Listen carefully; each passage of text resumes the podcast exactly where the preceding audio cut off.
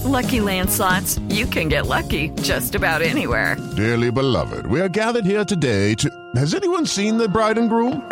Sorry, sorry, we're here. We were getting lucky in the limo and we lost track of time. No, Lucky Land Casino, with cash prizes that add up quicker than a guest registry. In that case, I pronounce you lucky. Play for free at LuckyLandSlots.com. Daily bonuses are waiting. No purchase necessary. Void where prohibited by law. 18 plus. Terms and conditions apply. See website for details. Okay, round two. Name something that's not boring. A laundry? Ooh, a book club. Computer solitaire, huh? Ah, oh, sorry. We were looking for Chumba Casino. That's right. ChumbaCasino.com has over 100 casino style games. Join today and play for free for your chance to redeem some serious prizes. ChumbaCasino.com. No purchase necessary. Full prohibited by law. 18 plus terms and conditions apply. See website for details. Hello, it is Ryan, and I was on a flight the other day playing one of my favorite social spin slot games on ChumbaCasino.com. I looked over the person sitting next to me, and you know what they were doing? They were also playing Chumba Casino. Coincidence? I think not. Everybody's loving having fun with it. Chumba Casino is home to hundreds of casino-style games that you can play for free anytime, anywhere, even at 30,000 feet. So sign up now at ChumbaCasino.com to claim your free welcome bonus. That's ChumbaCasino.com and live the Chumba life. No purchase necessary. VGW. Void prohibited by law. See terms and conditions. 18 plus. Brand new for the 2022 season. It's the RVK. We're coming at you two ways on two days. It's Monday and Thursday. Jeremy J. and Fiend Phoenix and me, Brandon Phoenix, aka I also hate Pitt. We are the Raspy Voice Kids. We are the Raspy Voice Kids podcast. You get pop culture Monday at 7 a.m. You get the West Virginia University podcast Thursdays at 7 a.m. Either way, no matter what we say, you're going to have fun. So, like we like to tell you, get at your boys.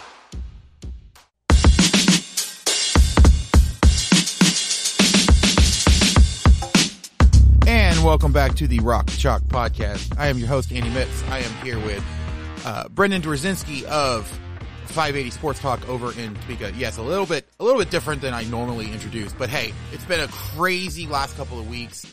Wanted to make sure that we got in here to talk about all this. Normally, this time, because we'd be doing our previews, I would be talking about an Illinois preview and looking at that. Unfortunately, I've been having trouble finding an Illinois guest. So instead, wanted to make sure we still had a podcast for you guys. Uh, have Brendan here. We're going to talk about a bunch of different things because, hey, guess what? There's a lot of excitement around these Kansas programs both the basketball program as they try to fill their last slot to basketball alum, to Kansas football, to all kinds of stuff. So let's go ahead and start with, I think, the biggest news um, that isn't actually uh, technically Jayhawk related, but it does involve a very um, well known and very uh, well thought about KU alum, and that would be Christian Braun and the Denver Nuggets winning the NBA title. And it's not like you know, Christian Braun was the guy coming off the bench that did like basically nothing. Like he he had a decent amount of highlights. There's obviously all of the uh, the videos going around about his celebrations and all that fun stuff. But uh, but uh, what were your thoughts about the way that Christian Braun has played this year, and how does that uh, reflect, I think, on this Kansas program? So my co-host over on 580 Sports Talk, Dan Lucero from Denver, huge Nuggets fan, and he was telling me when the season started because I said, "Dang man, I I mean, he knows Christian Braun. Obviously, we talk about KU hoops all the time, and he. I was saying, dude, I, I think you guys got a winner. Like, I love that spot for CB, late first round. Think he's going to find a way in the rotation. And he said, hey, I, I love the player, obviously, but Mike Malone doesn't like to play rookies very much. Like, it, it almost has become a meme among Nuggets fans. Like, they do not like to play their rookies. And then Christian Braun played in a majority of the games all season. And there were moments during the regular season, and it popped up on Twitter. And I know Nuggets Twitter was all over it, and KU fans ate it up where he thought, dang it, he looks like an NBA player. You guys who maybe weren't so excited about this pick last June when it happened, like, this is the guy you're getting. Defensive intensity. He's going to finish around the rim well. Shots not quite there at the NBA level yet, but it'll get there. He's confident as hell. He's tough. And we got to see that throughout the playoffs. And didn't do a whole lot in the Western Conference Finals because it wasn't a very good matchup with the size of the Lakers. But like he's a winner. And I know that phrase is overused a ton, but we actually talked about this on the show. Like people said that about Tim Tebow, but that it wasn't the same kind of thing. Like Christian Braun comes from a winning high school program. Ed Fritz's Blue Valley Northwest, like everyone who's been through that program while he was there knew what winning was like, knew what it took to be a winning player. That, hey, you might not get the role you want, but you're going to find a way to help your team. Christian Braun did just that. KU, look at his three years. One, a championship. Two, disappointing second round exit. And the other year, his freshman year, when he suddenly, a few games into the season, we thought, dang, maybe this dude needs to play a whole lot more. Maybe this guy needs to be in the starting lineup.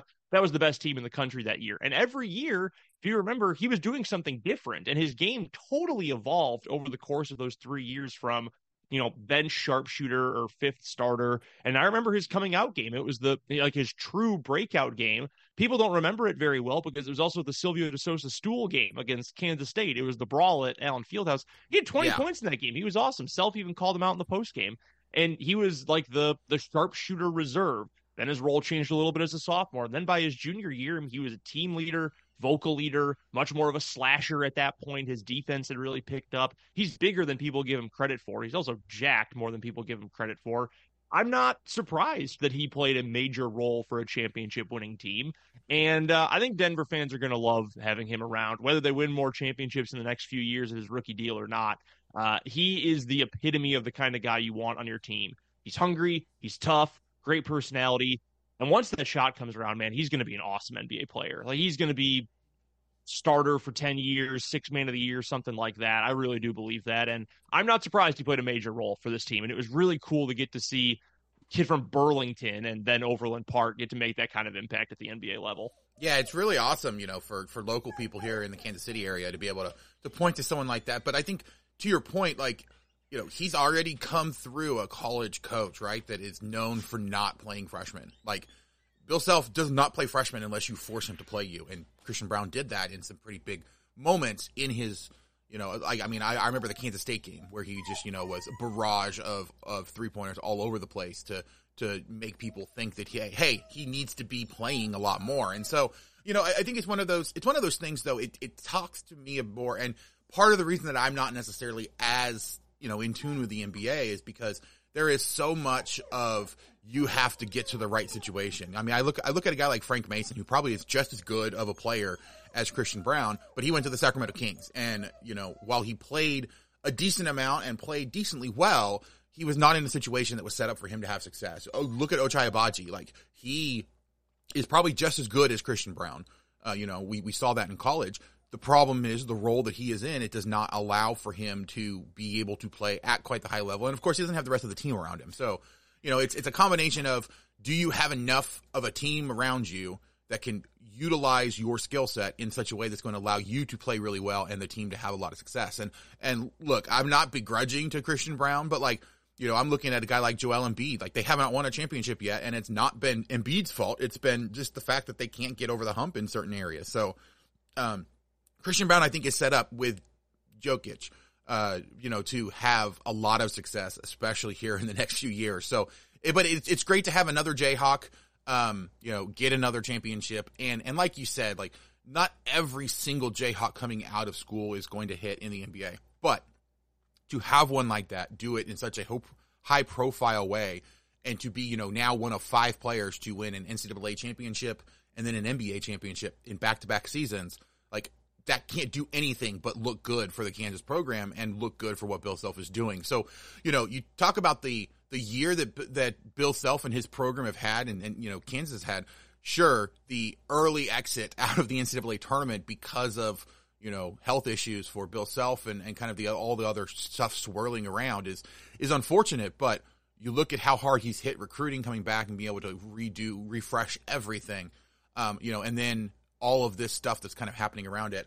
I, I have a hard time imagining that you can, you know, short of winning another national championship, imagine a much better calendar year for the Jayhawks. Yeah, I mean it's uh it's just cool. Like it, I know that's not exactly the the analysis you come to this show for, but it, it's just cool to see that guy make that kind of an impact. And just want to note because everyone's heard this stat at this point, but I feel like it's worth bringing up again. Christian Braun has played in his last seven years of organized competitive basketball five championships at the highest level. He won three straight 6A titles at Blue Valley Northwest. Then, again, best team in the country, but no title in 20, no title in 21, national champion in 22, NBA champion in 23. Like that's I know he wasn't always the number one option on those teams, but KU doesn't win that national championship in 22 without Oh, him. definitely not. He made he made major plays for this Denver Nuggets team, even though obviously he was not one of the top options for them either. They have the best player in the world in the post on that team, but you understand where I'm coming from. And uh, yeah, those high school teams, those teams at Blue Valley Northwest, yeah, he was a pretty damn good player for those teams too. So it's just awesome for him, and it's cool that KU has celebrated it, and then it's not well he left so it's not you know part of the family anymore ku socials have been all over it it was so cool to see bill self there as well he and kt curtis townsend made the trip out to denver I, I was kind of amazed i was at the gym in lawrence i was at rock chalk park working out on uh, on tuesday this week and as i'm walking out some of the bill self campers were there I'm walking out. Curtis Townsend's walking in, and I thought, damn, man, you have been all over. You go to Denver for one night, hang out with Christian Braun. I'm sure they partied a little bit. I'm not going to accuse anyone of anything, but I'm sure there was at least a little celebration going on. Then you hightail it back to Lawrence for basketball camp the next day. That's a pretty busy schedule. I'm sure Bill was on the same one, but just it's cool to have something else to celebrate, and it's cool to have one of your own be that guy to celebrate in a situation that is pretty rare. You know, you mentioned the just fifth player ever to go back to back NCAA NBA champion, and I mean, it's just it's just very enjoyable. It, it, added a little extra intrigue to this NBA Finals, which, if you watched any of it, there was not a whole lot of intrigue after Game no, Two ended. No, there really wasn't. So, I, you know, I will take issue with one thing that you said. That's absolutely the kind of analysis people come to this show for. Is that was cool? Like, I, I can't imagine how many, or I can't count the number of times that that's been our analysis for something. So, um, but you know, especially since one of the coolest things that I know of is the sponsor here on the podcast, Homefield Apparel. Homefield Apparel, the most comfortable vintage college sports apparel anywhere. And dare I say it, they have the coolest logos I have seen anywhere. I love all the stuff they have for Kansas. Love all the stuff they have for a lot of different schools. Um, there's even, you know, I, I, I know it's kind of heresy to say, but there's even some Kansas State stuff that looks really cool. Don't know that I ever buy it, but it looks really cool still. So if you go over to homefieldapparel.com, use promo code CHALK12, you can get 15% off your entire first order. Um, they have a ton of stuff. You're going to find things from not only from Kansas, but from a bunch of other schools. They're still adding new schools as well. They, you know, they have like North Texas that just got added recently. Um, you know, they have more coming and they're doing refreshes of a lot of the different lines they have. So head on over to homefieldapparel.com, use promo code CHALK12, get 15% off your entire first order. All right, let's go ahead and jump over to, uh, you know, Kansas football. There's a bunch of stuff that's been happening. I, I definitely want to talk about recruiting here, but first, you know, Kansas is getting some recognition this year that I don't think that they've gotten. And we talked about this a little bit during the countdown. Um, you know, Kyle had his article talking about the, the win total that that's up to 6.5 as opposed to 2.5 last year. And that's a gigantic jump. Um, you have Kansas players getting recognized all over the place um, in preseason Big 12 teams. You know, Athlon Sports had Devin Neal and, uh, uh, sorry, had, had Devin Neal, Jalon Daniels, and Mike Novitsky on their first team. Um, Phil Steele has, you know, Devin Neal. Uh, oh, I'm sorry. I also forgot Cobee Bryant, who was also on the first team. Uh, but then they have uh, Phil Steele has Devin Neal, Cobee Bryant, and Kenny Logan on the first team, and Daniels, Novitsky, and uh, Dominick Puni on the second team. So like lots of really good recognition for players that I, you know, I don't think coming into last year, like I don't know that those players are significantly better this year going in than they were last year. They just have more success from the prior season that are allowing people to recognize how good a lot of these players are. I think there is definitely I would I would agree that I think that is the largest element of it, but I would argue too that a lot of development has taken place over the last year. And I think last season we got to see some of these guys grow into their roles a little bit more. And think another year in this system really helps. Now, maybe not for everybody. You know, how how badly did Devin Neal need another offseason? And actually, he was banged up for a lot of spring practice this year, according to a bunch of reports. So maybe he didn't have as much time during the spring. But I think continuity is always a big deal. There's a lot of numbers that back up that having continuity in college football often, not always, but often leads to increasing positive trend trending upward results, I guess I'll phrase it that way. And bringing all these guys back for another year. I mean, offensively in particular, it's going to be dang near the exact same offensive group as last Yeah. year. You take Earl Bostic out of the equation, who had a great Kansas career, but the rest of the offensive line has every starter back, including a transfer from Wisconsin in uh, in Brown, who is a could have been starting in the Big Ten, could did start some games, if I remember correctly, while he was at Wisconsin before transferring out. I know he fell out of favor there, but I mean, he was good enough to end up with the best offensive line program in the country in Wisconsin. At least I would put them in that category over the course of the last several decades. Yep. You've got a quarterback back who was second team all Big 12 despite missing several games due to injury. I think Devin Neal has an argument, or at least will be in the discussion, to be the best running back in the Big 12 this coming season. I still like the wide receiver corps, even though they haven't gotten nearly as much recognition, which feels a little bit like last year, in fact. I know Mason Fairchild was third team all Big 12 preseason, according to Phil Steele, too. I mean, you bring back all of these guys who, over the course of last season, you can point to all of them and say, damn, he was really good. Or, man, there was a moment that makes you believe that with another year, he's going to be even better. Fairchild, quiet as it's kept, had a very nice year and actually became Oh, more yeah. of a vertical threat for this offense. Um, I know they're not going to get all Big 12 recognition, but you look at the other tight ends, specifically talking about Jared Casey, like we know at this point that he is always going to make the right play. He is always going to be in the right spot and he is always going to make the right play. Devin Neal, to go back to him, we know he's good. We know he's one of the best prospects that KU has gotten a commitment from in recent memory. But go back to the game against Texas Tech, go back to Oklahoma State, go back to these games where he was putting up gaudy numbers and you think, damn, there really is potential that this might be a Sunday guy. This might be one of the best players, one of the best offensive players, certainly in the Big 12. We all know about Jalon Daniels and his unbelievable profile at this point. I I can understand it. And defensively, yes, I I have a lot of concerns about this team going into this year, but you can still point to a couple of different guys. Kenny Logan, who's been a long time standout for this defense, Cobee Bryant, who obviously had an incredible 2022 season, and say, hey, at least at the very top of the list, there are some really good players. I'm still a huge Craig Young fan, huge Rich Miller fan. So you've got these top tier guys that even if there's not the depth, and if you have questions about Brian Borland, so be it but you've at least got that top end talent that KU hasn't had a lot of. I mean, if you even go back to a few years ago, remember when Dorrance Armstrong was the preseason Big 12 Defense Player of the Year, and that was from the you know, Oh, yeah. quote unquote official, the the media rankings and all of that. That year, KU had some nice defensive players. I mean, that team had Joe Dineen, who was awesome. That team had Daniel Wise, who had an awesome college career. Obviously, Dorrance Armstrong, but but that was it. Like there wasn't a whole lot to write home about oh, offensively. Oh yeah, there the certainly was nothing else The defensive secondary was atrocious. Like I, I like some of the Right. players. The problem was that there wasn't a good system for them there, and like they weren't utilized well defensive secondary wise. But also they were not as good as the secondary that we have, and I think that's the most encouraging thing for this Kansas team is you look at you look at where they're getting the recognition. They're getting the recognition in the secondary, which has routinely been a problem, and then they have a ton of new guys coming in in that front seven with you know Craig Young and Rich Miller to kind of back them up at the, at the linebacker position.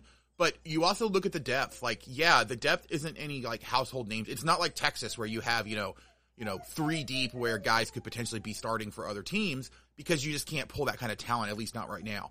Uh, Kansas though has guys that can play at the Big Twelve level in short spurts that you know can provide you the the the I guess the rest that you need to get guys like Rich Miller and Craig Young to be effective. And I mean, they have some really great transfers that came in. Like, you know, you look at the transfers and obviously like there's a reason that they left their prior location, but you know, you have a, mm-hmm. an Auburn edge that a lot of people were thinking was going to be a good Auburn player that got beat out by somebody else. So like he's here because he wants an opportunity, not because he doesn't have talent. And so I think Kansas has a lot of pieces to bring together, but that's what we've seen, right? A lot of the guys that did come, they came early enough that they were able to participate in spring. And so they were able to kind of build that rapport. And that's what we've seen from this Kansas team is that the longer that they are together, the longer that they're able to, you know, kind of build that, that rapport and build those relationships, the better they've been as a unit. That's why Kansas got better over the course of the season. Even as the, you know, even as the competition ramped up, you saw more impressive performances, even though the box score didn't show it. You saw, I thought, more profess- more impressive performances against teams like Oklahoma and Baylor defensively because while they had a lot of points, like those were very high powered offenses that you were expecting to get a ton of points. And the fact that Kansas was able to go in the second half of those games and shut down at least somewhat those teams to be able to allow Kansas to get back in the game, I think was a much better sign than, you know, like the shutting down Iowa State's defense or offense uh, with your defense. Like they had a lot of really good performances late in the year that I think they can build on that just aren't going to get the recognition because of stats. And, and unfortunately, you know, that's the one thing that is hard to get away from is relying so much on the stats and looking at the actual situation. And I think that's what Kansas is doing fairly well. I, I agree that you can potentially have questions about Brian Borland, but I also, you know, have to caveat that with he has not had the kind of talent level that a guy like Andy Kotelnicki has had. Mm-hmm. Um, and so, you know, I am fine with him. You know, there, there was a big stink when he got more money last year, like when his contract went up, but that was because the entire pool for all the assistants went up. So of course Brian Borland's going to make more if everybody's making more. Um, you know, it's just it's one of those things where this is a team that you can be concerned about on the defensive end, but they have plenty of pieces, even though they're not getting the recognition. Like you looked at, um, the the Phil Steele had a lot of fourth teamers that I thought had some pretty good recognition as well. Like you know, there were 12 players that were selected by Phil Steele as, you know, first, second, third, and fourth team. It came from 12 different positions. Like, typically in the past, we've seen Kansas will have three really good wide receivers, two really good running backs, a good quarterback, like, you know, or, or on the other end, they'll have two really good defensive linemen and like five really good corner, like, eh, you know, it'll all be concentrated into single positions. And in a team game like this, it's hard to win when you have one position that's really good but everything else is kind of mediocre. There's guys that are getting recognition as, you know, I mean, I would even say fourth team all Big 12. Like, you know, that's, that's meaning that you're one of the best, like, you, you know, eight or like top 10 essentially, and your position at, in, in the conference. To have 12 different yeah. guys at 12 different positions, that tells you about the breadth of the talent on this team and how good this team, I think, is going to be overall, assuming they can find themselves in the right situations. And if you wanted to argue that, hey, look, this is nice, but I, I want to see it on the field. I want to see them play. I don't really care about preseason awards. Totally fine. I totally respect that opinion. But I will also say this talent wins. You need scheduling luck. You need other teams to maybe, you know, have letdowns over the course of the year. You need good coaching, which thankfully KU already has. You need to stay healthy. You need all of these things to have a successful season in college football, really sports in general but talent also wins. We actually spent a lot of time last year and on 580 Sports Talk and talk a lot of KU, but we also talk about that that rival school from Manhattan as well. And we made a lot of comments about how on the preseason All Big 12 team from the media poll, there were six K State players. There were more than any other team, and we said, "Hey, look, that that is the deepest you know, the deepest group of high end talent in the Big 12 going into this year, that should bode well because they're at positions of great importance. They're at high profile positions.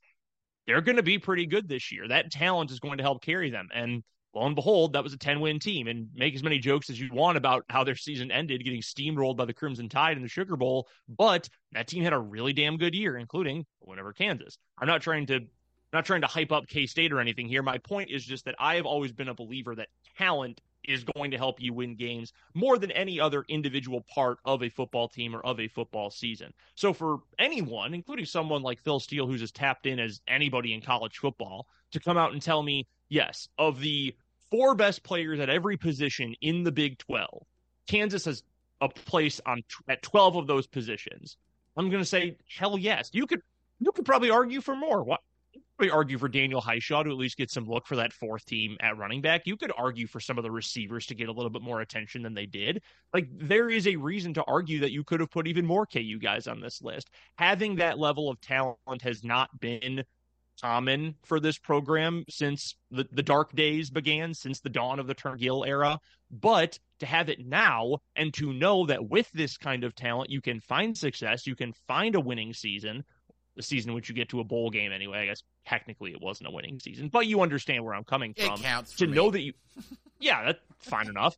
Um, to know that you have that talent, to know that you've proven you can win with this type of talent, I think is extremely important, and I think you can use as a predictive measure for this coming season. Well, yeah, I mean, you also look at like what Kansas did last year.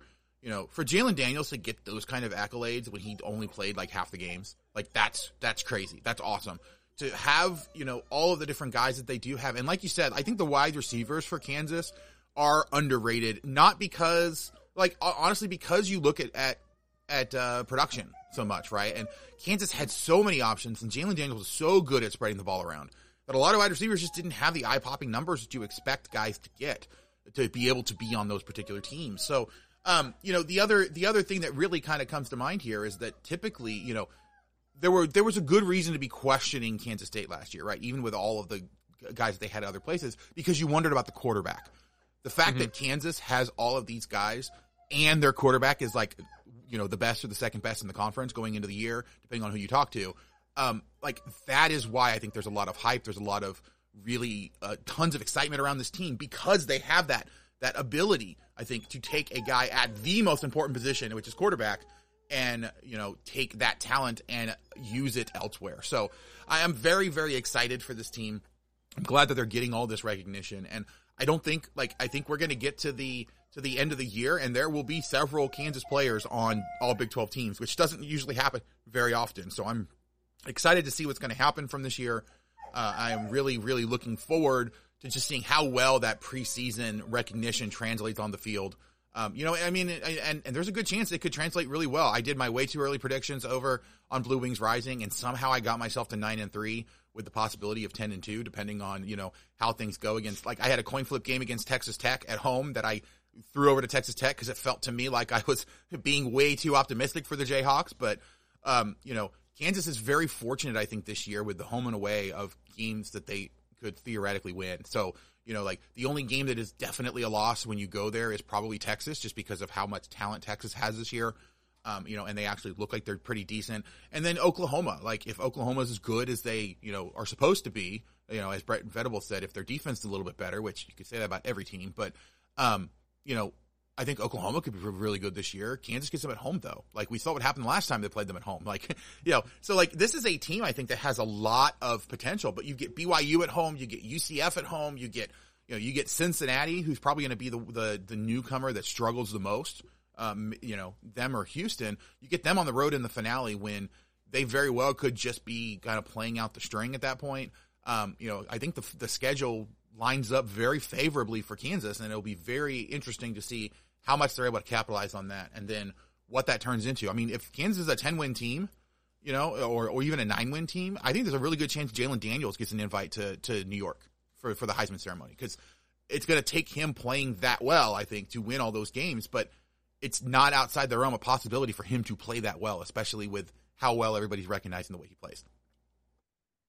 It's an exciting spot to be in, man. And I, I don't know. I haven't given enough time to go through Yeah. the entire schedule and look at my my win loss prediction, but I had to do it I- for the countdown, so that kind of gave me a little sure. bit of a leg up. So for sure.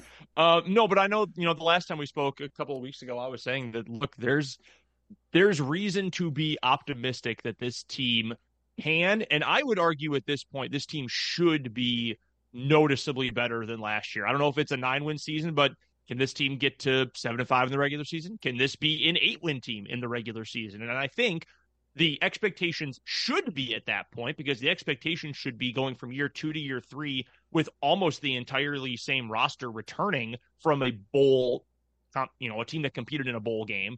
You should be better. So I think the expectations need to be higher, but there's also no reason why KU can't meet those expectations. I think, given the continuity, given the just baseline level of talent, given the fact that all that talent is back, and the fact that I think KU should have one of the best offenses in the Big 12 this year. I really do. I think KU should, and this isn't just hope. I, I genuinely believe this team should have one of the highest scoring offenses in the Power Five this season because of the talent they bring back, because of the scheme that Leipold and Kotelnicki have put together, because of the depth at a lot of these positions. This should be one of the highest scoring teams in the Power Five, and that should make you believe that yes, this team is going to be even better than they were a year ago. And I think again that shows itself in finally getting a little more recognition maybe I shouldn't even say finally, because frankly, going into last year, KU didn't really deserve the benefit of the doubt because we had sucked for so long.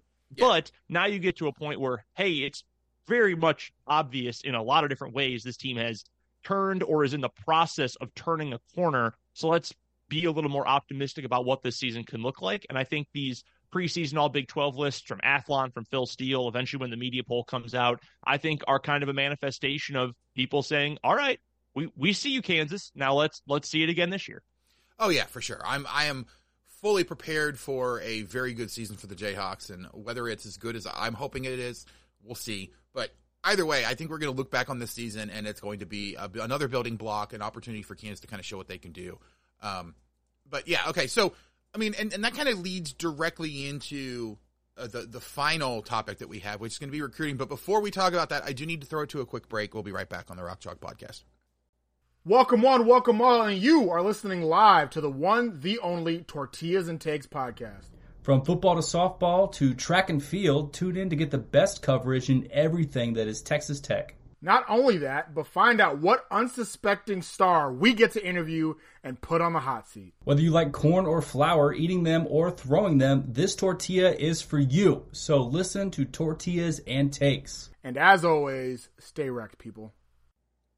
And we're back. I'm here with Brendan Dzwierzynski of 580 Sports Talk, and of course, one of our analysts over on Blue Wings Rising. Um, we're talking about Kansas football, and look, they've got a, a, lot of hype going into this year, but I think we're just as hyped about the recruiting because you look at like the the future of this program. Kansas brought in a lot of great recruits, was able to get you know 12 great transfers. I think it was 12 transfers and like 13 uh, college signing or high school signees, but they had a really good recruiting class this year that didn't necessarily rate as high because the transfer class wasn't, you know, rated nearly as high as a lot of people expected it to be, um, or as it was last year. But I, I, think I'm more more interested and more excited about the, you know, the early returns for the 2024 recruiting class. You look in Kansas, they had their first, uh, you know, official visit weekend last weekend. They had I think four different guys that committed out of there that are all really good players, including a four star. Um, you know, in, uh, to to come uh, a four star cornerback to come. Like Kansas has picked up quite a few people, and it's not like this is you know Kansas is the best offer that they got. Like we're seeing you know the number one cornerback in Michigan who had an offer to Michigan picking Kansas over the over the Wolverines. Like we're seeing players with lots of Power Five offers and potentially you know in some potentially good spots for them where they could get a lot of good um, a, a lot of good playing time picking the Jayhawks because of what Kansas is able to do. And every single one of them, you know, has talked about kind of the the environment that they're building here, the the relationships with the coaching staff, and then the potential to win and to be able to take this program to the next level. And, and like that's the kind of excitement that's building around this program. It's not, you know, it's not the same pitch that a lot of players during like the David Beaty era were getting, where it was, hey, you can be the one to help Kansas become good again or become decent again. Now it's hey, Kansas has already kind of turned that corner. How far can we take it, and how much are you going to be able to help us do it? And I think that's a huge shift in the way that the program is recruiting, and it's already coming through. Last I looked, they were number two in the Big 12 for 2024 recruiting classes, according to uh, Rivals and 24/7 Sports. And so, you know, like the there's there's Texas Tech who has like three more recruits than them, that's higher than them, and then Oklahoma, who I think you know for for ones where they're not in second Oklahoma has like six players with like two five stars or something like that. So like the way that recruiting classes work, yes, the more players you have, the better chance you have of you know being higher in the rankings because it's additive. But I still think that it's worth looking at that and saying, hey, you know, eh, especially when you compare this to last season, right? Like last last year, Kansas recruiting class for 2023 was pretty barren. Like there wasn't very much to it at this point in the year last year. And like it wasn't until mid to late July that you started to see people commit and start to see people like really kind of take their offers seriously. They took a bunch of offers during the season. Um, most of the guys that came in high school wise that committed were guys that had to take two or three visits during their, you know, final year to really kind of solidify.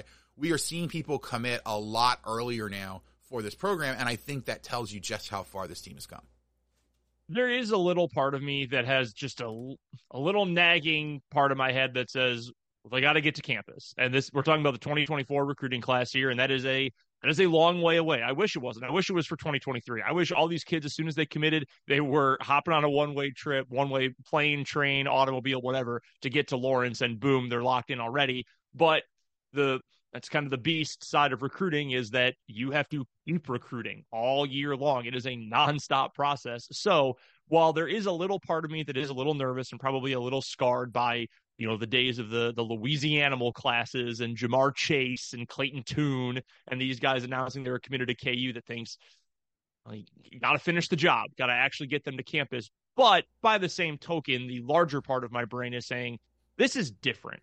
This is different than you know, KU's got one guy who was a high school coach in the area for a long time, and it's kind of a favor to him. And yeah, there's some momentum, but these guys are way too high profile to go to a team that is is this crappy. Talking about the KU teams of 2017, 2018, 2019. Yeah. You look at this group and you look at who for 2024 KU has taken, who they have, you know, where they have plucked them from, the kind of teams they were able to swipe them from. And I'm specifically looking at the top two players in the 2024 class right now. They're both corners.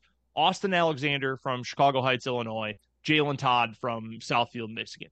Jalen Todd was one of the best cornerback prospects in 10 country appeared if I want to make sure I'm right about this, but appeared that he was a heavy Iowa lean. And if you know anything about college football, you know if you're a defensive back and you play for Iowa, you've got a really darn good chance of going to the NFL or being just the next great Iowa corner because they've had so freaking many of them. And Phil Parker's one of the best defensive coaches in the entire country. You wouldn't blame anyone for wanting to go play in the defensive backfield at Iowa. KU grabbed that guy. And I went and a little toxic trait of mine as I went to the Iowa 24 7 VIP board and I just wanted to see what people were saying. And there was a lot of, well, clearly he wasn't up to our standards or wow, KU must be throwing a ton of money around. Like, or it's program on the rise and people like what Lance Leipold and Jordan Peterson and Chris Simpson and, and, all these guys are selling. You look at Austin Alexander, kid from Chicago, who had offers from multiple Big Ten schools that he ended up not taking, that he ended up canceling because he liked his options at KU so much, because he fell in love with the program so much. Illinois, he was originally committed to Wisconsin, had interest from Purdue, I believe it was.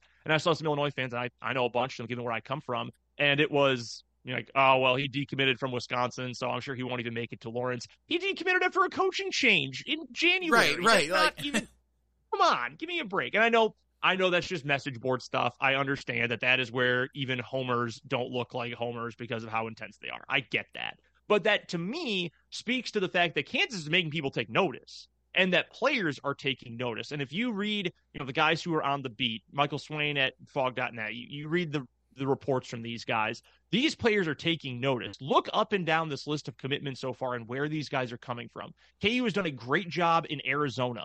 KU is doing an incredible job right now in the state of Michigan. Isaiah Marshall, the, the next hopefully great Kansas quarterback committed from that class, he is as gung ho as anyone I can remember about being committed to the University of Kansas football program. It's exciting. Momentum is definitely a real thing in college football recruiting, college sports recruiting in general. And I think you've got to give credit to Lance Leipold, but also to the staff. And that includes the coordinators, but that includes some of the names I mentioned. Coach O, uh, not that Coach O. You also throw in Chris Simpson, Jordan Peterson, who's been around since the Les Miles days. Like this staff has done an incredible job. Jim Panagos has been a godsend for the defensive line recruiting for this program. They've been killing it on the recruiting trail now for a couple years, and this 2024 class. They, got to play. They got to get to campus. They actually have to win games. I understand all of that. But on paper, based on you know what we get from the recruiting sites, this is shaping up to be one of the best Kansas recruiting classes ever. And every single part of the staff, from the very top of the university, who has given some more autonomy and just the you know the belief in this football program, to Travis Goff, to Lance Leipold, to the coordinators, to the assistants, to you know to the support staff. Everybody has been a part of this, and it's really encouraging that KU is kind of a model of success at this point and as a model of rising out of the ashes because you and I know as well as anybody a few years ago you would have laughed at that statement. That would have sounded like biting satire. Yeah, you know, the big difference I think between now and then is one, you know, you had all those guys that committed, right? And and there was there was a couple different ways it happened. Either like you said it was a, you know, a specific uh, uh, connection to a coach that wasn't going to actually be their coach when they got here, right? Like it was a position coach that was not their position that got them to commit. Um, but you know, the other thing is that all of those high profile recruits that didn't end up coming, why did they decommit? They usually decommitted after Kansas started one and five, or you know, Kansas started as with a really bad record, looked really horrible, and, and like it's like, yeah, of course, guys aren't going to be quite as excited when your team is not winning big games. They're not being competitive in games, and it's like it's understandable at that point they might start wondering and second guessing. It's like you can sell somebody on the vision of being like the hero that turns it around, but when you see that, you know, some guys who got the same message aren't able to do it, like what makes you think that you're going to be the able to be the guy that does it differently? And I'm sure there are plenty of guys that have those sorts of um, thoughts about themselves, but it's also the why make it as hard as you know as it is at Kansas when you don't have to. You can go somewhere else. Um, now there's not that concern. Kansas has shown the ability to be able to play really well, to be able to win games.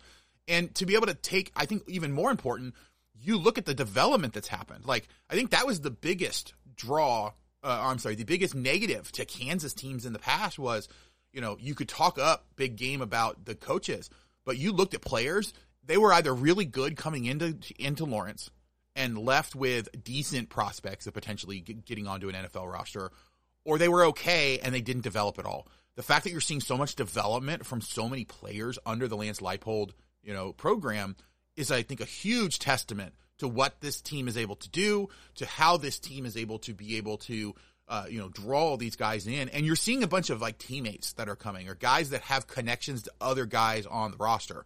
Um, you didn't have that nearly as much. There hasn't been as many quote unquote coups of grabbing a guy out of literally nowhere, you know, not understanding where you got him from. You're building on connections that they already had to the team. You're building on the promises that their position coach is able to do. And I think that's the biggest thing that Kansas has done differently. You know, used to hear all the time about, you know, you had a recruiter who stuck with a guy and that was the guy that was the main contact. Now, when you make contact with a guy, if it looks like they're going to try to offer him, the position coach gets involved immediately. Like the fact that they're building the connections to make it look or to make make them understand what their place is going to be on the team, how they can be successful, I think is an absolutely huge thing.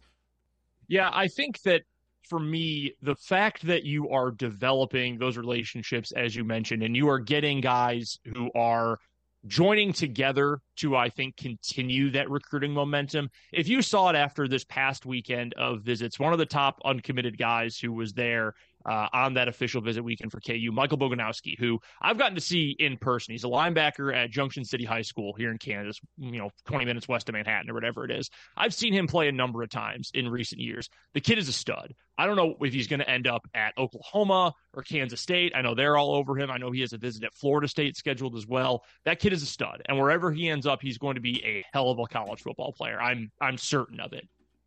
You see Harrison Utley, who's the best offensive lineman in the class. You've seen Isaiah Marshall, the quarterback who we were talking about earlier. You've seen other guys who are committed to this class pushing and tweeting out the graphics they've gotten from KU Creative and saying, hey, you can be a part of this next. You're the next one. Come join us. Come join something special.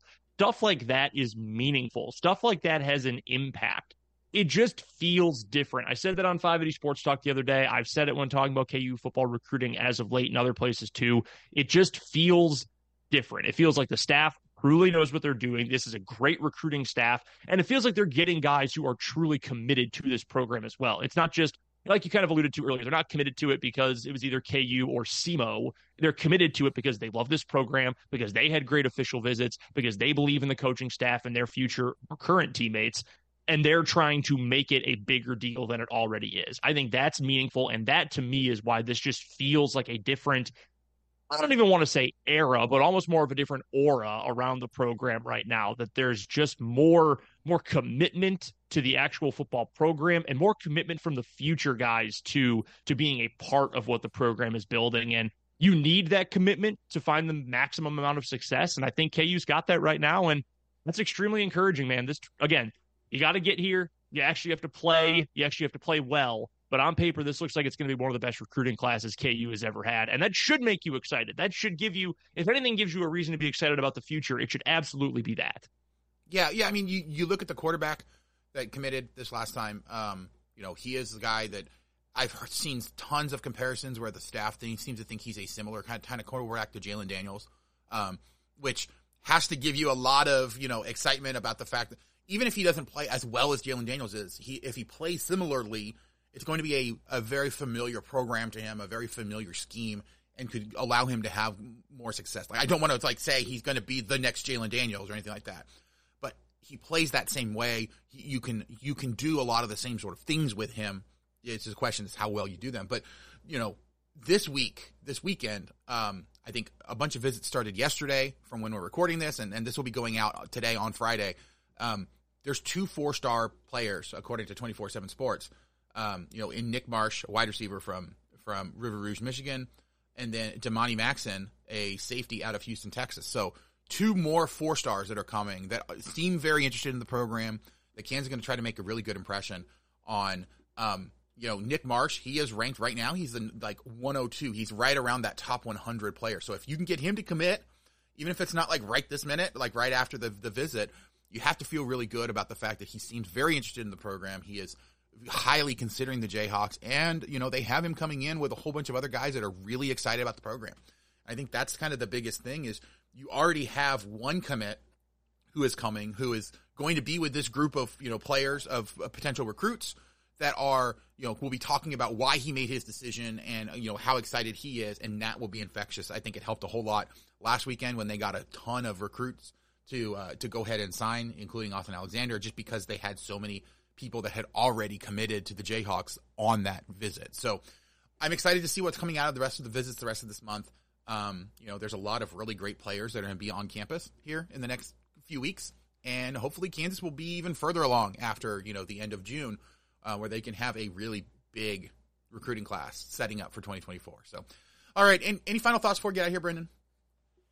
It's exciting, man. Like this is a, a, blast to get to talk about future recruits and follow this and follow the boards and follow the rumors and where are these guys taking visits and you know does KU get the last visitor? Are they getting the first one? Who is reaching out to them? Who's the specific recruiter? That's fun. That's exciting, and that's not something that we have yeah, really I'm, needed to spend a lot of time on. Lately. I'm so used to recruiting articles kind of being the man. I've got to talk about recruiting sometime. Like what can I say? Mm-hmm. Now it's the I'm going to need to talk about recruiting multiple times during this countdown because right. it's been that great. Like it's impossible to ignore it. Even if, you know, I'm not a recruiting guy per se. I don't try to put myself off as a recruiting guy.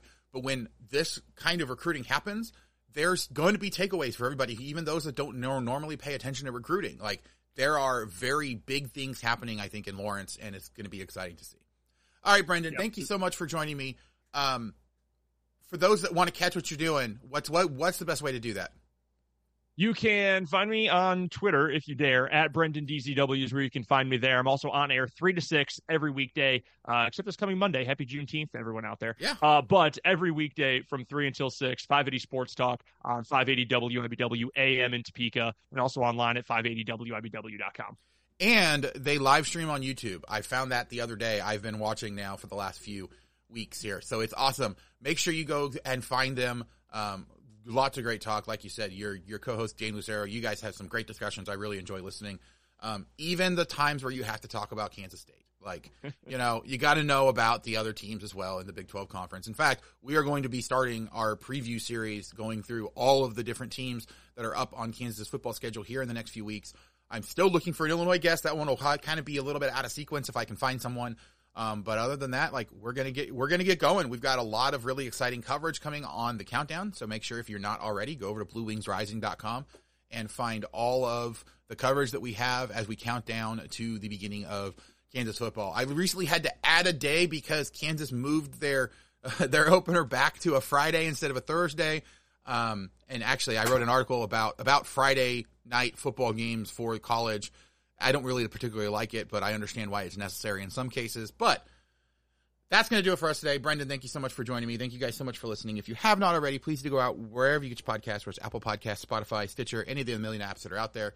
Just search for Rock Chalk Podcast. You can subscribe, get every episode as soon as it comes out. If you give us a rating and a review, five stars, nice comments, it'd be absolutely fantastic. But if for whatever reason you can't do that, let us know what it is we can be doing better. We really do bring you guys all the information we can in, in as entertaining a way as possible. So if you have any comments, questions, suggestions, people you want us to try to interview, anything like that, contact me by email at rockchalkpodcast at gmail.com or on Twitter at rockchalkpod. You can follow my personal Twitter at AndyMitts12.